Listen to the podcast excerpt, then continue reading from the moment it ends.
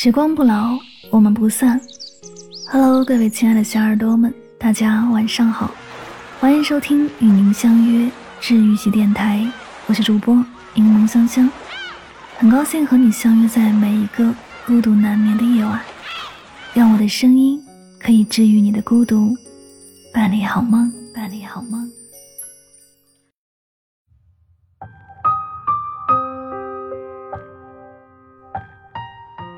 太宰治在《人间失格》中有一句话：“无论对谁太过热情，就增加了不被珍惜的概率。”年少时，我们总以为人与人之间用真心就能换来真心，明媚赤诚，满怀热情。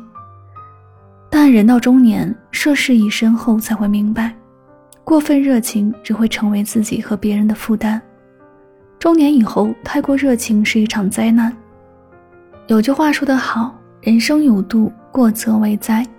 当你对一个人掏心掏肺、过度热情时，换来的可能不是温柔以待，而是对方的不以为然，甚至是冷漠伤害。电视剧《人世间》中的周秉昆就是如此。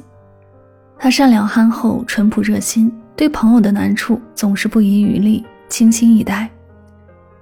发小萧国庆最落魄的时候，周秉昆没有看清嘲讽他。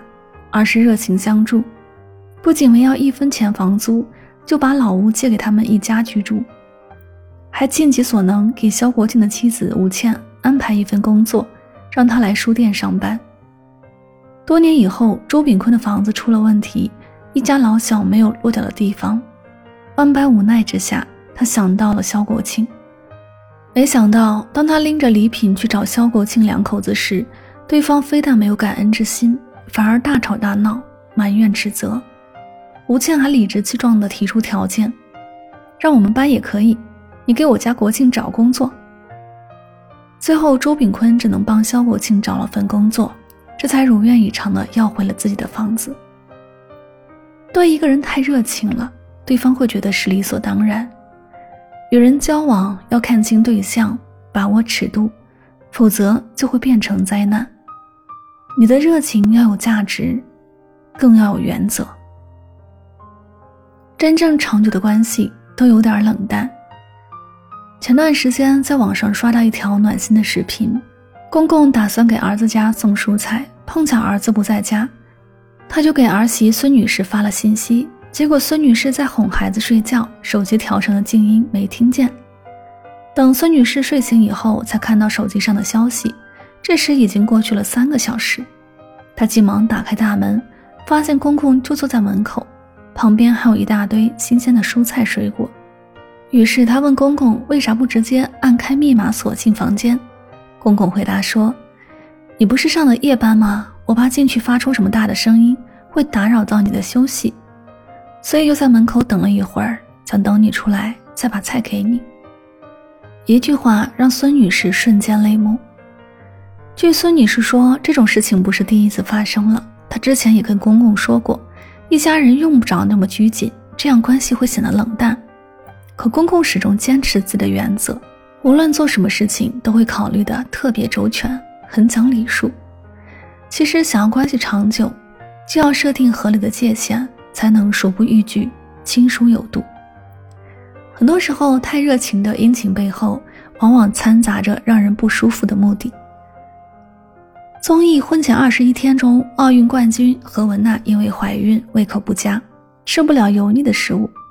尽管她对婆婆半是撒娇，半是拒绝：“妈，我现在吃不了肉，我求求你。”但婆婆还是一个劲儿的往她碗里加红烧肉，一边加还一边说：“不是你吃，现在是孩子需要营养，你不爱吃也得吃。”何雯娜实在招架不住婆婆的热情，只能勉强自己大口强吞。结果他实在吃不下去，直接跑到洗手间吐了。好的关系是为了让彼此感到舒服，不至于太冷漠感到尴尬，也不至于太热情感到负担，恰到好处，保持距离才是人与人之间最合适的状态。人到中年，请收起你的热情。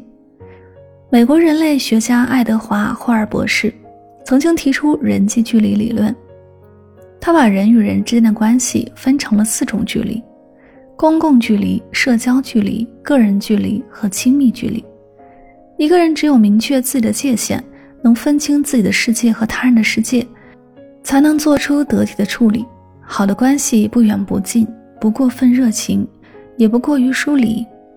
人到中年，只有学会收起自己的热情，才能把有限的时间花在值得的人和事儿上。毕淑敏在《教养的关系花园》一书里说过这样一段话：要学会和我们的父母亲密无间。倾听而不唯命是从，和我们所爱的人唇齿相依、紧密而不混淆，和我们的朋友相知而不逾界。的确，与人交往，即使关系再亲近，界限不能乱，分寸不能丢。人到中年，半生已过，往后余生，愿你我都能学会收起自己的热情，不为难自己，不勉强他人，收获一段相看不厌。久处不累的关系。这里是与您相约最暖时光，感谢你的聆听，也希望今天的节目对你有所帮助和启发。喜欢节目的朋友可以订阅此专辑，更多精彩内容等你来听。愿你晚安，好梦。